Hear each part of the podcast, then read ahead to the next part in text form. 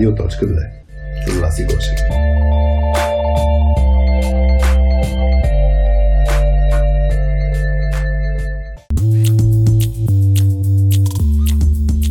Днес е голям ден за цялата ни банда. Платформата ни softskillspills.com еволюира. На платформата вече има продукти, с които по-лесно и уверено да комуникирате с други IT хора и да създавате силни тех екипи. Започваме да правим продукти. Преди 7 години, когато създавахме точката, беше с идеята да може IT хора да работят по-добре заедно помежду си.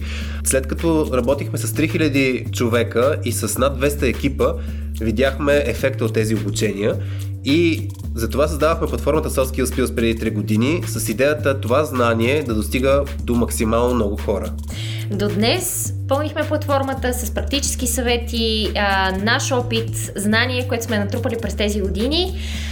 Това ще продължим да го правим, но от днес преминаваме крачка напред към нашата визия да обогатяваме платформата с продукти. Така че може да очаквате на нея цялостна лидерска програма, инструмент как да оценявате екипа си и неговите динамики и още други продукти, с които ще може да си помогнете сами, без да чакате тренер. И всъщност първите продукти са 4-те хапчета на платформата. И тъй като искаме да го отпразнуваме този ден с вас, може да се възползвате. 4-те хапчета само сега са на цената на едно. Вземи 4-те хапчета на softskillspills.com / Celebrate.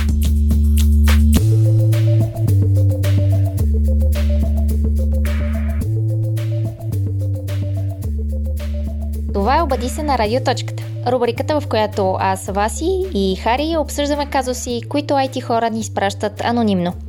Този епизод е част от специалната ни серия, в която инженерите на LimeChain се включват заедно с нас, за да помогнат с техните съвети.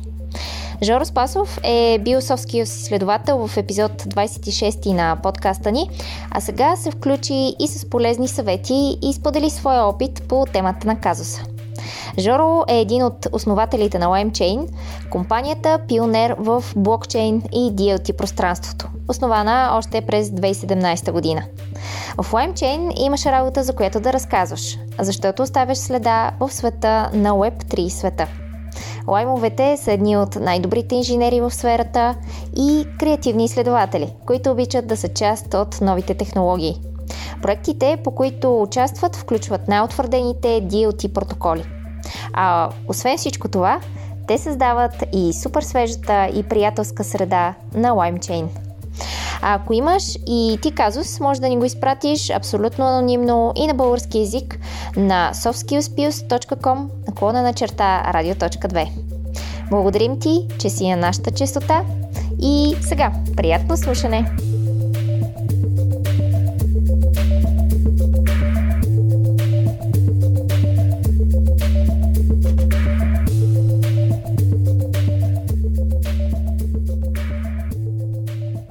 Здравейте, Радиоточки, аз съм Васи, тук до мен е Хари. Здравейте. Събрали сме се в лаунчи около кръглата ни маса и сме готови за следващият казус, който получихме анонимно. Казусът е следният. Здравейте, тим лид съм в екип, в който бих казал, че атмосферата е по-скоро приятелска. Провеждам редовни one-to-one срещи с всички в екипа, на които обсъждаме текущи казуси от проекта и как се чувстват хората в него. Вече няколко пъти попадам в ситуация, в която на тези срещи хората ми казват, че всичко е наред, но в личен разговор с други колеги споделят за различни проблеми, които ги тормозят в работното ежедневие. Какво мога да направя, за да предразположа колегите да са по-открити към мен? Предлагам ти, Хари, да скочим направо в дълбокото, както обичаме да казваме. Добре, и да видим... Какво мислим и какви съвети можем да дадем на Радо? Така ще анонимизираме човека, който ни е изпратил казуса. И след това ще включим и съветите и на Жоро Спасов от LimeChain, който сподели също негови мисли, мнение, съвети, какво може да направи Радо. Добре. Как го подхващаме този казус? Аз си мисля, че трябва да обърнем внимание малко защо хората не биха споделили такава информация за проблеми с Радо, а пък биха го споделили с колега. и да се фокусираме наистина какво може да направи, как да подготви почвата, така ще го кажа, или какви неща да прави. Как да предразположи хората си да точно му споделят така повече. Да. Ами аз, например, виста се сещам за епизода с Калин Кирилов, който ни гостуваше в подкаста. В него той споделяше едно нещо, което той прави в one-to-one-ите си с неговите хора от екипа. Епизода беше какво е да си истински лидер. Той, Калин, споделяше, че в one-to-one-ите, за да предразположи човека да си споделя и той с него, първо не започва с работните неща и с тези всички задачи, свързани с работата, а започва с малко извънработни неща. И то не е той да пита човека, нали, как си, нали, какво правиш, как се чувстваш, а започва той самия да споделя за себе си. Тоест, първо споделя как той самия се чувства, Калин, за да може по този начин да предразположи човека, че е окей той да си споделя. И да е малко да се отпусне, да е спокоен, да го предразположи по този начин и така нататък. Така че това ми се струва като някаква добра отправна точка в one-to-one-ите с всеки един човек. Самия Радо да споделя, самия той неща. По този начин наистина ще се усети и атмосферата, че е приятелска, спокойно, ти можеш също да си споделиш и така нататък. Да, тук аз ще го обърна малко към това, което казваше много, много точно по линията на изграждане на доверие. Защото човек, за да се чувства спокоен и сигурен да си сподели нещо, означава, че ти има доверие. И тук има два нюанса, които бих хванал. Често теоретично, така да се каже. Това, което ти го беше писал в нюслетъра ни Дозата, който е пропуснал този брой, малко ще синтезирам в момента, за така наречените два вида доверие. Когнитив и афектив доверие. Сега на български все още не съм когнитивно и... едното е свързано с... Да, мисля, че не съм гледал българския превод на термините. Да, аз не така, съм че ще ме простят хората. Срещала, да. Има ги 100%. Да, но идеята е, че когнитив тръст, когнитивно доверие е свързано с това дали ние се доверяваме на човека, често като професионалист, като от работна гледна точка, от това, че разбира нещата, това ще ни свърши работа. Нали? Примерно, че по някакъв начин седно, аз ако споделя на работа, че е компетентен. Да, експерт е в това и може да го свърши. Тоест, ключовото нещо, и Жоро Спасов го споменава после, като ще го пуснем в записа, че ако хората нямат доверие на Радо, че той ще им свърши работа, те има голям шанс да не си споделят. Това няма да им разреши проблема, да. Точно така. Има голяма вероятност да не го споделят. След малко ще дам пример с любимия ни Тед Ласо, сериал, който не го гледал, точно по тази линия. Другия вид доверие, affective trust, то е свързано с това ние дали се доверяме на човек като човек, за това, че дали се свързваме на по-емоционално ниво, нали, както се доверяваме на приятел. И всъщност, тук примера, който имаме в казуса, хората, които си споделят за проблемите, щом стига по някакъв начин до Радо, значи те си споделят на някого. И те най-вероятно си споделят не на хора, които ще им свършат работа, а споделят на хора, на които имат доверие по приятелско, чисто приятелски начала. Точно този affective trust. Точно така, да. Което на принципно ниво, какво означава? Радо трябва да изгради малко повече доверие, едно от двете или и двете даже е по-добре. И това може би ще зачекнем как да го направи. И тук аз просто искам да вмъкна директно като илюстрация примера с Тед Ласо, примера от сериала, който не го е гледал, ще го разкажа, но там нов треньор на футболен отбор, който иска да иска хората в отбора някакси му се доверят и да наистина да му вярват, че ще станат нещата по-добре, че екипът ще се сплоти и всъщност да следват неговата визия. Защото в началото всички са поредния, който пак ще се пробва нещо и някакво му се доверяваме. И какво прави Тед Ласо? Казва, нали, на ниво екип го правиш това. Те даже нямат и когнитив тръст към него, защото нямат. Той е треньор от американски футбол. От американски футбол отива в отбор в Англия от висшата лига. Тоест некомпетентен от гледна точка, да. Той не знае правилата даже на играта. На играта, да. И въпросът е, че той, нали, казва, е тук в тая шапка. Шапка ли беше? Забравих вече какво беше. Или не, кутия беше. Кутия, мисля, беше една шарена кутия, да. Може да пишете всякакви листчета с проблеми, които имате. И хората нестандартно пишеха wanker. Мисля, че беше чехиджия. Към него, да. Към него. И в даден момент, нали, даваха пример как имаше един проблем, свързан с налягането на душа в съблекалните. Че е кофти, че не тече силно вода. Mm-hmm. И хората са свикнали, че това е някакъв малък проблем, който отдавна си виси.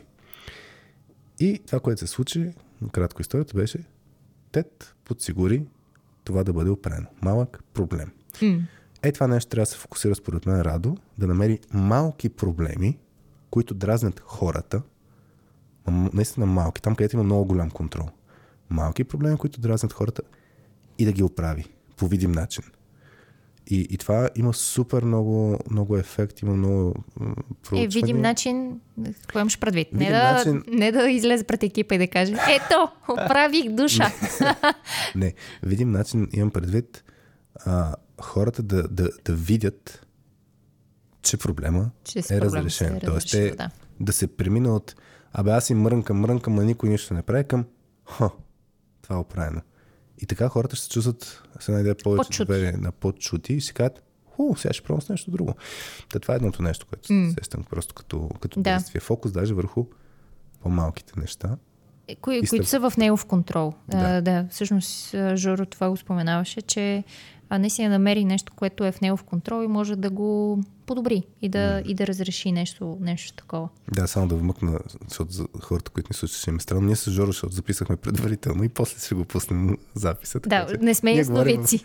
Не знаем какво. Ние говорим в минало време, но те първо ще чуете за какво си говорим с Жоро. Да, имаме машина на времето. Да, това е едното. Другото, за което също се сещам, са пак да изгради, пак и по линия да изгради доверие с хората в екипа си, е според мен проявата на уязвимост. Mm-hmm. И тук може да използва всъщност тези 4 фрази, които ги има и на softskillspills.com, 4 phrases, които показват показват те уязвим. Те са не знам, не мога, не искам знам, помощ. Имам нужда от помощ. Да. Съжалявам, избърках тези 4 фрази. Да. Тези фрази, ако почне да ги използва по някакъв начин, дори в one-to-one-ите си с хората, може по някакъв начин също да спечели доверие, да изгради някакво доверие, че че се вслушва и че вижда, че има всъщност такива слепи петна. Али Мерчант, който в LinkedIn, който в LinkedIn, следи, той е за one-on-one и супер много неща. Той е, страхотен източник за всякакви съвети, пишатски полезни постове, по отношение особено и на one-to-one-ите. Той има един съвет, който е много хубав, за един въпрос, който да се използва, който всеки един лидер да използва в one-to-one-ите си с хората си. Въпросът беше какво трябва да направя за теб, което не си получавал до сега от мен. Мисля, от което имаш нужда. От което имаш нужда, да. И което не правя към теб, от какво да почна да правя. Така че това е много точен въпрос. Човек да си каже, ако има нещо, което му липсва, Радо да направи. Тук наистина някои неща трябва да се вземат предвид. Точно хвана темата с уязвимост. Хората сме свикнали, нали, че когато имаме доверие, тогава сме по-лесно ще бъдем уязвими пред други, защото се чувстваме сейф, наистина. Защитени се чувстваме, че каквото и да кажем, то си остава между нас. Даже няма нужда да си казваме реплика, нали, си остава между нас. И въпросът е, че обратното също важи. Т.е. когато ние сме уязвими и това не се използва против нас, така се изгражда доверие. Т.е. това, което ти каза с използването на 4 фрази, с използването на този въпрос всъщност какво има в себе си? Уязвимостта, че аз нещо не правя като хората. за теб. Тоест, нещо, което да се сложи хипотезата, предположението, че нещо не виждам, нещо не правя като хората, нещо не е окей в моето поведение и аз ти го слагам на масата и те питам, какво не виждам, какво не правя като хората. Аз 100%. Нали, това се водеше... Тук бих препоръчал книгата The Fearless Organization, която има супер много фокус върху как се изглежда с психологическа сигурност на ниво екип. Там се говори малко и за доверие, но точно има и такъв вид въпроси, които човек да може да създава и пак е... Той не става отрас, не става с... Ай, сега ще приложим една техника в one-on-one-ите и човека ще се отключи. Не, става с подготвяне на почвата. Нали? Той има нужда от натрупване. То затова доверието си е принципа, че много бавно се изгражда и много бързо се губи. Та, въпросът е, че трябва да се подготви почвата, че първо нали, че менеджера не е всезнайко, което означава, че ако Радо не използва фрази като аз не знам, като го питат нещо, ако той винаги дава отговор и не отговаря с не знам, то не пречи после да се помъчи, да помисли, да даде някакви идеи, но е окей да каже не знам, окей да каже сбърках, окей да каже съжалявам. По този начин всъщност моделира средата да се казва, всъщност ние тук така е, нали? Не всички знаем нещата. И по този начин подсигурява хората да си изказват мнението. Нали? Това, което и Amy Edmondson в The Fearless Organization и като цяло в всичките и трудове за психологическа сигурност казва, нали, че по-лесно е да не говориш, по-лесно е да не си споделиш мнението, по-безопасно е, защото някак да сбъркаш. Защото като се обадиш с идея и човек като те пореже, това също трябва да се помисли на... Да, или отидеш на среща с менеджера ти и му кажа за някакъв проблем в екипа, да, който той тотално не го е видял, не го разбира. Че там ставаш малко вестоносец с лошата новина. Точно така, да. Може самия човек да не иска да е такъв. Точно, с радост. В смисъл, не иска да му споделя някакви кофти и неща. Ти ако кажеш, тук имаме проблем с точката и аз ако на някаква среща кажа, Васи ми сподели един проблем и ти може да се почувстваш супер застрашена. Това е също така, да. Нещо друго при one-to-one-ите, че Радо трябва да си запази и някакси да е любопитен към хората си. Тоест, наистина да задава много въпроси и фокуса да е човека, нали? И да отделя достатъчно време за тези one-to-one-и, в които наистина човек да може да си сподели. Пак един съвет, който бях чел от Али, е, че той разделя one-to-one-ите си в две половини. Всяка една среща one-to-one е на две половини. В първата половина той води срещата като менеджер. В другата половина от срещата човек от екипа му, с който е на среща, той води среща с него. И по този начин даваш трибуна на човека да се изрази, да се изкаже и така нататък. И то по сейфти начин, защото предварително си е структурирано и обяснено. Нали, имаме one-to-one, първата половина аз я вода, втората половина ти я водиш. Така че това ми се струва също добър начин да дадеш трибуна и възможност на човека да ти изподеля. Да, тук аз сетих ти като гася това с разделянето на две. Мисля, че в Trillion Dollar Coach книгата, където се разказва за Бил Кембъл и неговия подход за развитие на хора и там на много високо ниво на компаниите в Силициевата долина, и там той имаше нещо подобно, по спомен казвам, го перефразирам, че влиза той с неговите топ 3 проблема, които вижда и също така очаква и човека от среща да има топ 3 проблема. Тоест самата структура те подтиква ти седно. Рамкирано е, че ти трябва да си, кои са ти топ 3 проблема.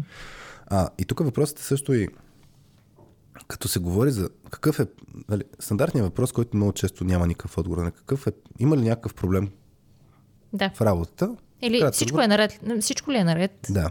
Кратко отговор е, нали, не. И може и човека наистина изобщо да не се е замислил. И някак си е по-добре да се фокусира съзнанието на човек в нещо по-скорошно. Защото, в смисъл, може да е тая седмица. Нали, тоест, човек да се...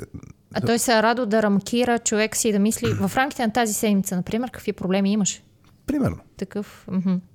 Тоест, ако ти го задам на теб, буквално ако го експериментираме, вчера или днес, да. Имаш ли някакъв проблем в контекста на работа? Да, ми е много по-лесно да... Мога да кажеш, особено да, днес дет сме в такъв график, да, между записваме в петък след обед, което е нетипично. И може да кажем, беше ни много лудница, много неща се струпаха наведнъж. Да. И оттам вече може да тръгнем. Окей, това по принцип така ли се случва? И, не, то е изключение. Да. Но също така... Рамкира и дава фокус. Нещо, което трябва да ги има в one-to-one-ите, е да има фокус върху такъв тип неща. Да, и за мен най-голямата опасност, която съм виждал като проблем при лидери, менеджери, е когато задават въпрос и после получат отговор. Представи си, много го обичам да го давам като пример. На ресторанци те питат, нали, примерно Хепи, имате ли някакъв проблем? Нали, всичко наред ли? И ти кажеш, не, имам проблем. Т.е. казваш, да, смисъл, имам... Да. Те обикновено казват, всичко наред ли? И ти кажеш, не, еди какво си нещо, не е проблем. И те изчезват. И ти си, хубаво, за какво ме питаш? Да. И въпросът е, първо трябва да слушаш. Още един полезен епизод, в който може да има полезни неща. И да му е много полезно на Радо. За полезности си говорим. Епизода с Марта Константинов, който беше, как се казваше, как да хванем? Как да предразположим човек да каже истината? Около това се въртеш, точно така. Да. Там имаше за... Той за one-on-one имаше въпрос. И за one-on-one срещи, когато правим, какви неща да следваме като насоки. Аз съм писала за това и в нюзлетъра в Adosov Soft Skills и има витамин на платформата ни, който беше около това за... Да, как хората да ги предразположим да кажат истината. Един от принципите, които всъщност Радо може да следва, е да покаже на човека каква е ползата за него да си каже проблема и да каже истината на Радо. Тоест Радо да покаже каква е облагата за човек, ако е искрен с него и ако каже истината. Да, защото в случая проблема е на Радо. Човека не ми казва. Да. Проблема на Радо трябва да го обърне, защото каква е ползата на самия човек да си каже. Да, защо е хубаво да ми кажеш. И другото нещо, другия важен принцип, който е малко свързан и с първия, е да покаже, Радо да покаже, че заедно ще можем да решим твоя проблем по-добре. Тоест, хубаво е да ми каже, защото заедно можем да сме по-ефективни в разрешаването на проблема. Така че това е малко и по... Да, тук го има и нюанса на... Ти ще имаш облага от това да ми го кажеш, защото заедно ще можем да го решим по-добре, отколкото ти сам да се мъчиш с него или сам да се опитваш да си го решиш. Така че за тези неща сетих, както и един въпросник, който Радо може да пусне в екипа си, който са едни 7 въпроса, мисля, че пак на Amy Edmondson, да провери колко е здрав екипа му.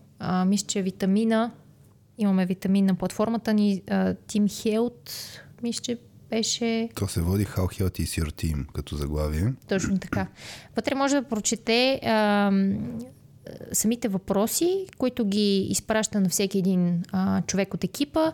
Всеки един отговаря анонимно, мисля, че също беше човек и Радо може да събере отговорите на тези въпроси и да провери всъщност хората от екипа му какво...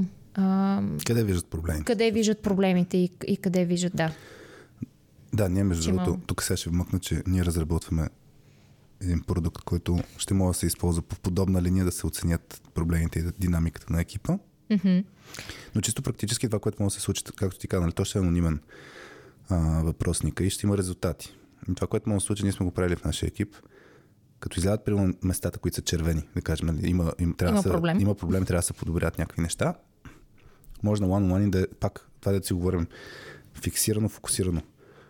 Тоест си да кажеш, абе тук излиза от резултата, който си направихме, анкетата, която си направихме, асесмата, който си направихме, излиза, че еди какво с днешния проблем.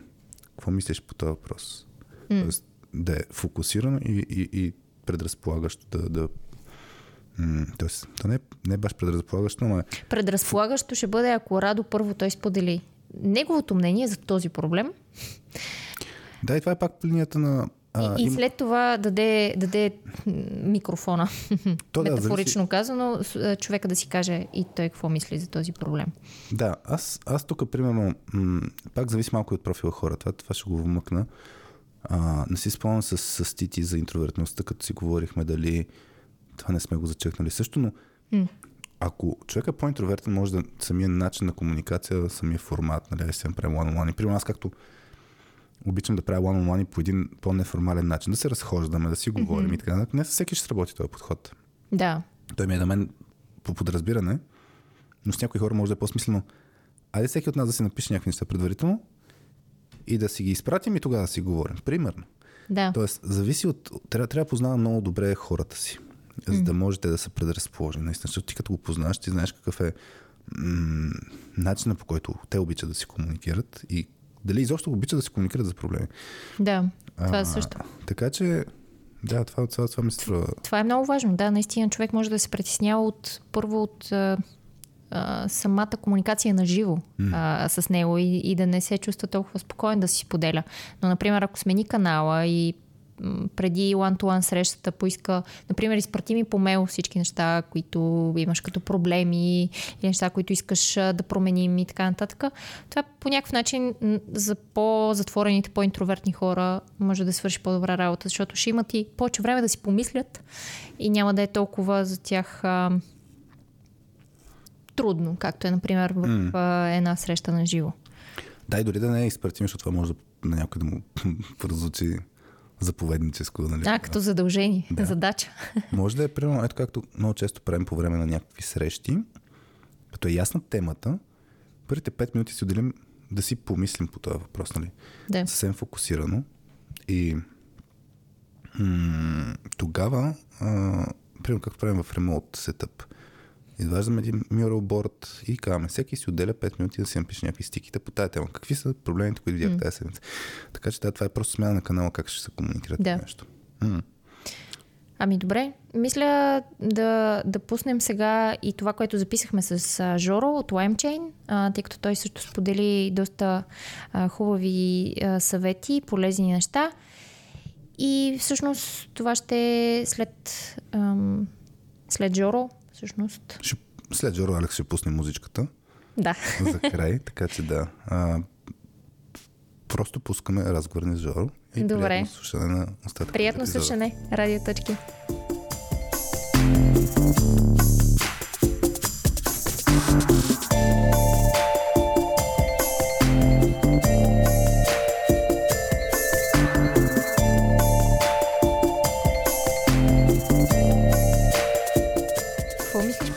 Тоест, къде според теб е проблемът? Къде е проблемът? Ами, то не мога да кажа, че има задължително голям проблем, защото това е нещо, което е сравнително стандартно. По-скоро това, което мога да предложа аз, е някакви инструменти, които съм ползвал аз и къде смятам аз нещата, които могат да помогнат в тази ситуация, нали? Просто проблем звучи малко страшно в този целият сетинг. Различните хора са различно отпуснати, различните организации са различно оформени по начин, по който всъщност да предполагат хората да си споделят тия неща. Номер 1 съвет, който аз смятам, че може да се приложи, за да се стартират такива едни взаимоотношения на споделяне, да се получане на такова психологическа стабилност, психологическо сейфти. Сигурност. Такова българска дума, да, сигурност. Добре, според мен голяма част от хората не споделят, в казуса на Радо, заради това, че всъщност не са сигурни или не са виждали примери, в които Радо въобще може да им помогне. Според мен това е разковничето на проблема и на тях просто не им идва вътре да се сетят за това, че Радо може да им помогне. И това е сравнително нормално, когато става въпрос за middle management, ако така трябва да го речем. Аз не харесвам по принцип иерархичните структури, но за съжаление, когато порасва една организация, задължително такива се появяват. И когато Радо не е задължително за някакъв виш менеджмент, поне не е разглеждан като виш менеджмент от хората в екипа, всъщност те не смятат задължително, че той може да направи нещо в техния въпрос и затова не го занимават, така да кажем, с неговите въпроси. Той е обикновено за тези хора си е техния лид по техния проект, той е по-скоро отговорен да върви работа, да кажем, с клиента или под дадения продукт, който е в момента. Сега тук има няколко различни теории за ситуацията на Радо. Дали Радо наистина може да направи по този въпрос? Предполагам, че по-добре да разгледаме ситуацията, в която Радо наистина може да направи нещо по въпроса на хората, защото ако Радо нищо не може да направи по въпроса, тогава може би са си прави хората и да не му казват нищо, защото се тая. Но дайте да разгледаме по-скоро ситуацията, която Радо може да направи, защото аз мисля, че повечето организации Радо може да направи нещо, било то дори да не вземе самостоятелно това някакво решение, а по-скоро да ескалира или да предаде нагоре по иерархията какъв е казуса на човек. В този случай това, което ние трябва да постигнем е в хората на екипа на Радо, хората да имат първо, да нямат емоционални задръжки да го споделят това с Радо, но и да знаят, че го споделят с Радо, нещо ще се случи. И това второто нещо, според мен ключа за решаването на този проблем, може да се постигне по няколко начина. Най-тривиалният начин, който едни млади лидери обикновено го правят това цялото нещо и то е необходим такъв начин е да го кажат. Хора, ако имате някакъв проблем, кажете. Само, че много често това остава малко нечуто, защото обикновено бива казано в момент, в който не задължително хората имат някакъв проблем и не се прави връзката между това, което казва Радо, самия лидер и някаква емоционална ситуация, която е в душата на хората, която ги общи. Нещо, което е по-силно е Радо да се помъчи да намери някакъв, да кажем, общ проблем в екипа, който по-маличко поне дразни всички хора и да го адресира. Демек да даде пример, че всъщност Радо е човек, на който му се каже, окей, имам дадения проблем Хикс, Радо може да помогне. Разбира се, аз тук спекулирам, защото какво е естеството на проблема също има голямо значение. Дали е проблем с работата, дали е проблем с, например, дали е проблем на работната култура, примерно, с някой колега, дали е проблем с организацията, също има голямо значение, но накрая да ни е Радо да даде пример, че той всъщност може да е човек, който решава проблема на дадения човек, е нещо, което може да се направи. Ние сме в LimeChain сме имали такива множество казуси, пак анонимизирайки, както при нас в формата е правилно, сме правили точно такова нещо. Имали сме, включително дори самият аз съм наблюдавал екипи, в които общо дето хората не се доверяваха на самия лидер и, как да кажем така, прескачаха го и направо идваха при нас като фаундъри, защото гледаха, окей, вие сте авторитето, вие взимате решенията, каквото иде да стане, ще вземе решението. Ставаше въпрос за заплата. Това е, между другото, най-пипкавия проблем за платата от... Пак си говорим за пари. То си е една от най-деликатните теми, по принцип. Точно, да. Много деликатни. Те младите лидери, когато не са задължително на топа на организацията, им е много трудно да решат точно какъв е правилният начин да реагнат. И то даже тук е малко двоен този пример, защото веднъж ще ти ли покажеш на други лидери, които те са трябва от твоя екип, как може да реагираш в такава ситуация, така че те да знаят как да реагират. И второто е, нали, смисъл как да правиш така, че техните отборници да се обръщат към тях. Ние имахме един такъв казус на член на един от нашите екипи, който направо си го беше прескочил неговия тим лид.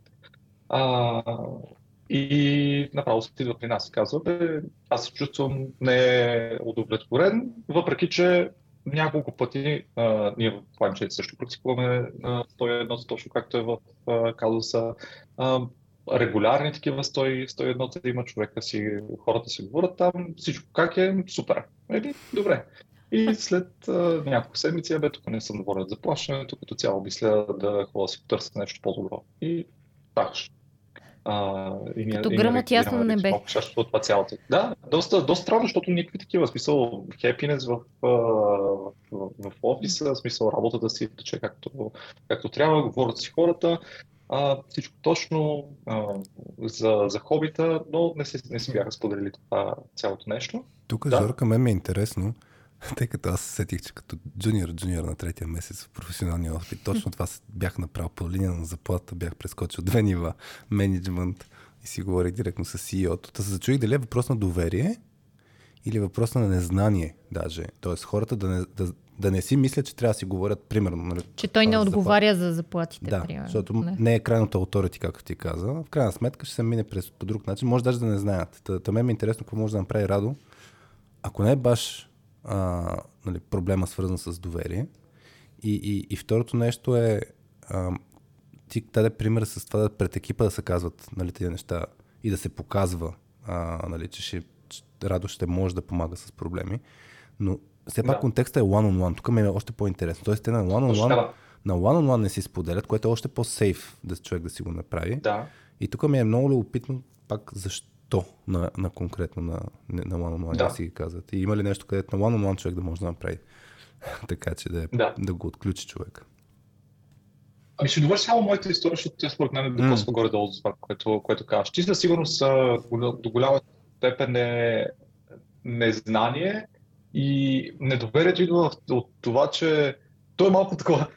Не сте се доверявам да ви покажа това нещо, защото не знам дали ти мога да направиш нещо по въпроса. Намек той е малко и двете неща, които казват. И според мен е комбинацията от тия две неща. Не е задължително, нямам доверие на този човек, не искам да му споделя. Мисля, защото в моя казус, за който говоря, хората си имаха доверие. Смисъл, добри приятели, дори бяха станали тия хора. Просто той човека, който прескача после своя приятел тим лидер, просто не смята, че той може да вземе такова решение. Въпреки че той има на перформанс ревютата, въпреки всичките неща, той просто не мисли, че може да вземе това решение. Нашата реакция каква беше, което адресира този проблем като цялостно за този екип, беше точно всъщност идвайки при нас, ние да не вземеме това решение като upper management, колкото и грозно да звучи това,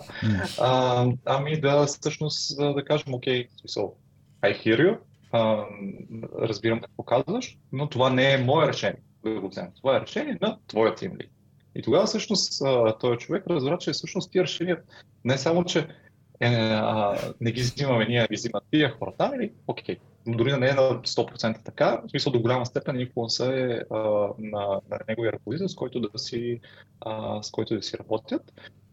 И всъщност оказва се, че тия такива решения на такива проблеми всъщност пропагират в екипа и следващите хора, които са в екипа, при всякакви други подобни ситуации, всъщност вече се обръщат към този тим лид на този екип. Тук, какви са решенията на тези ситуации? Според мен е leading by example. Ако има някакъв сейф начин, по който да се покаже цялостно на екипа от Радо, вижте, аз мога да ви решавам проблемите. Или поне мога да ви решаваме този тип проблеми. Това е важно. Един начин е да го каже, разбира се, по-добрия начин според мен е да се покаже. Радо има нужда от съпорт от неговите менеджери, фаундъри и така нататък. Също Радо е много важно да знае точно докъде наистина може да ги решава тези проблеми, защото може да се окаже, че не винаги може да ги решава тези проблеми. Първият въпрос, Хари, беше окей, за one-on-one, защо не го е споделил. Наистина, моята теория е това, че просто човек в този казус той просто не се е сетил, че Радо може да му помни. Според мен не би трябвало да има нищо личност. Добре. Да не е нещо личност. Тук ми е интересно в твоя опит, дали като лидер на екип, дали сега вече от гледна точка на upper management, както ти каза. В крайна сметка и сега се виждаш с хора и сега имаш one-on-one. Как подсигуряваш, че когато човек има проблем, ще ти го каже. Право кумефочи. А няма да си спестява и да си говори с колегите на пиар ниво и да... Защото всякакви проблеми може да има и със сигурност има някакви бариери. Така как ги махаш тия бариери? Честно казано, това е малко по-дълготраен процес. Аз съм в привилегированата позиция, в която хората знаят, че ако аз не мога да им помогна, по-скоро май няма кой да има компанията да им помогне. Така че с мен има една идея по-лесно да си кажат, ако нещо ги боли. От друга страна има и обратно. Има един страх за мен да ми кажат точно. Защото е малко към съм аз да ходя да си говоря с Жоро Патошно, но му казвам някакви неща, да го занимавам, я го виж колко е зет, той нали там големия началник. Е, това как го фащаш? Ужасно много. Как го говориш това нещо? Ето, има хората, които поради някаква причина си казват, няма го занимавам Жоро, няма го споделям, ще кажа всичко окей и няма го закача. Аз имам много рано, когато започва да изграждам връзката с всеки един човек, дори да не е така, аз имам, че е така. И задавам условията, буквално чрез въпроси, да разберат, че колкото и да съм взет, аз първото ми нещо е да съм там за тях. Това са след неща елементарни от сорта на какво мога да съм ти полезен, зададен по няколко начина редовно. Така че хората да могат да го припознаят. Второто нещо, което правя, освен нали, въпросите, които мога да задам, които се казват. Буквално са директните смисъл, какво мога да съм полезен за теб, как мога да ти асистирам, имаш ли някакви драми, нали, има ли нещо, което те тормози и така нататък, които дори да няма нещо, просто хората да знаят, че мен не интересуват тия неща. Но второто нещо е точно това, което ви казах току-що и на вас, смисъл аз гледам да опитвам се да го казвам на хората. В смисъл, това, че те ме гледат супер зет, напред-назад, правя хиляда неща и така нататък, не значи, че аз нямам време за тях. И директно си го казвам нещо, което е факт. В смисъл, за мен най-важното нещо е да се грижа за хората. В смисъл, аз съм такава роля, която съм в момента, за да се грижа за хората, които са там. Когато се погрижа за хората, които са в организацията, знам, че те ще се погрижат за това организацията да върви. Така че аз нямам по-важно нещо от това да се погрижа за хората. Така че може да хвърча много напред-назад, наляво, надясно и така нататък и ще спра да хвърча, ще се поговоря с тях, за да мога да разбера какъв проблем имат и да преценя и да разбера мога ли да им помогна, мога ли да им дам перспектива, ако нещо им бил в организацията, дали това е така или пък не е така. И ние, примерно, като upper management не знаем за това цялото нещо, че въобще съществува, не сме го видяли, защото хвърчим напред-назад. Честно казано, моят личен подход е радикална отвореност в това отношение, в смисъл просто да си кажа хора, don't worry, it's a safe space и да ги предположа да видя, че всъщност като си поговорим, може да се или да им дам перспектива, или дори да им реша проблема, което и двете обикновено са доста ценни за хората. Аз, връщайки се към казуса, ми е интересно, нали, в тези one-to-one срещи Радо не му споделят за негови проблеми. По някакъв начин той все пак разбира, достигнала е до него тази информация, че всъщност хората му в екипа имат проблеми, защото си ги обсъждат помежду си и по някакъв начин това е стигнало до него. Според теб, как трябва Радо сега да подходи, знаейки, че те имат проблеми, обаче те не са му ги споделили, как да подходи все пак към хората си, да им каже, разбрах, че имате проблем, нали, и аз мога да ви помогна и така нататък. Не знам, всъщност... Как трябва знаеш, че не трябва да знаеш, всъщност го знаеш, нали, те не са ти го казали, ама ти си разбрал по някакъв начин. Ти ще бъдеш ли директен Жорко в такава ситуация? Да. Като един човек направи всички грешки в една много малка тя, ще кажа, зависи.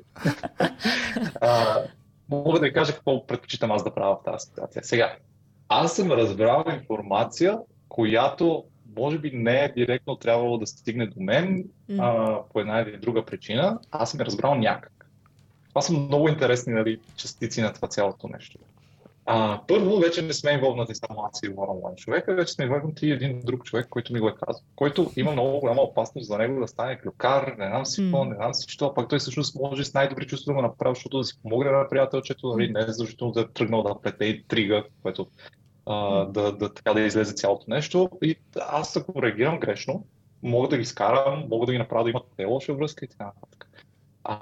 Което е гадно. Трябва да съм много внимателен с това цялото нещо, за да не разруши, така да кажем, фабриката на този екип, защото явно има поне двама човека, които си споделят по някаква причина.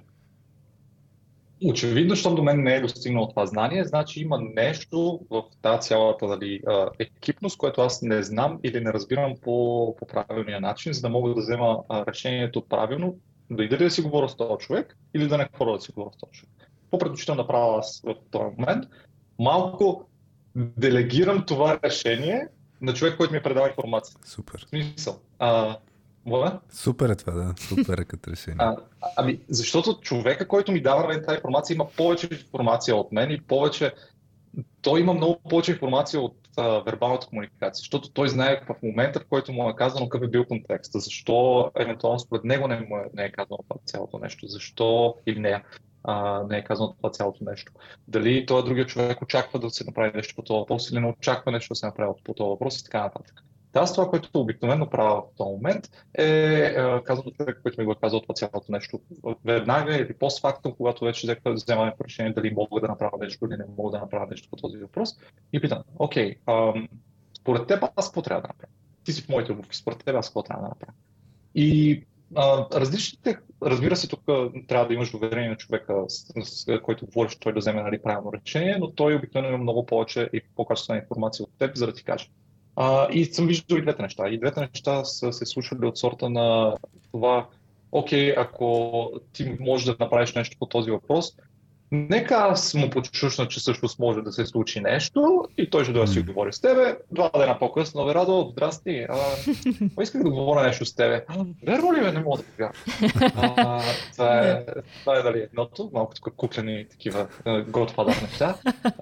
И другото е обаче, дали смисъл човека може да каже, окей, в смисъл, дай говори с него, няма проблем да има за мен, мисля, че човек ще го апрешейтне, което също е файн. Но това не е решение, в смисъл, за мен би било проблем да вземат това решение само, кое да се, да се направи в тази ситуация, защото шансовете да наредна един трети човек, и тогава аз да прескоча пък него, когато той очевидно има част в тази цялата работа, са много, много големи и това ми се струва по-неправилно.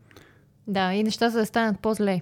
Всъщност да има добро намерение. Вече да имаш 2 проблема, не един. Да. Аз тук се сещам на времето с Петя, като бяхме си... Почна да имате теб, тя си проблем, тогава вече ще имаш 2 проблема и тогава и този човек вече няма доверие в тебе и всъщност изведнъж загуби не само оригиналният човек, който не ти споделил, вече и другия човек май няма ти сподели, защото предния път, като ти споделих и големия ядовен брак и няма ти казва. Да, абсолютно. Аз сетих с Петя, като се занимавахме с развитието на там няколко стотин човека и се случваше, нали, някой да ви казва, бе, един колега е пред напускане. И да допълня Жорка за делегирането към човек, който споделя тази информация, на нас в стандартния въпрос беше: знам ли го това като информация? Мисля, човека да ми каже това, което ми каза, всъщност знам ли го или не го знам. И поравихме супер много информация, която не я знаем, въпреки че я знаем. Така че да, т.е. човека ти казва, не искам аз да рискувам, нали, да съм клюкаря, така че... И тогава си спомням, като знаеш някаква информация, като се опиташ да я разбереш от човек, който има проблем, и той, ако реши да не ти я сподели, това си е негово право. В смисъл, нали, т.е. трябва да се уважи и това нещо. Ти си направил всичко възможно, т.е. в ролята на Радо. Ако Радо направи всичко възможно да предразположи човека и човека пак си реши да не си споделя, това си е негово решение също така. Да. Добре, Жорка, ти нещо имаш ли финално да покрай казус, което да имаш да споделиш? Честно казано, мисля, че това е основата на нещо, което според мен аз бих посветвал Радо да направи. Да си поговори с човек, който му е казал, нали, да си поговори с пътя, по който е разбрал, че това нещо се е случило, да разбере, трябва ли да знае, да трябва ли да знае. След това да покаже, че той има какво да направи, ако има какво да направи. Ако няма какво да направи, може пък поне да каже на някой, който мога да има какво да направи, което отново е форма на имане какво да се направи. Да, то пак е форма на действие, да, от страна на Радо. Добре, супер съвети, да. Много мерси, Жорка, за съвет. Надявам се да ги оцени. И да ги приложи. Поздравя, Радо.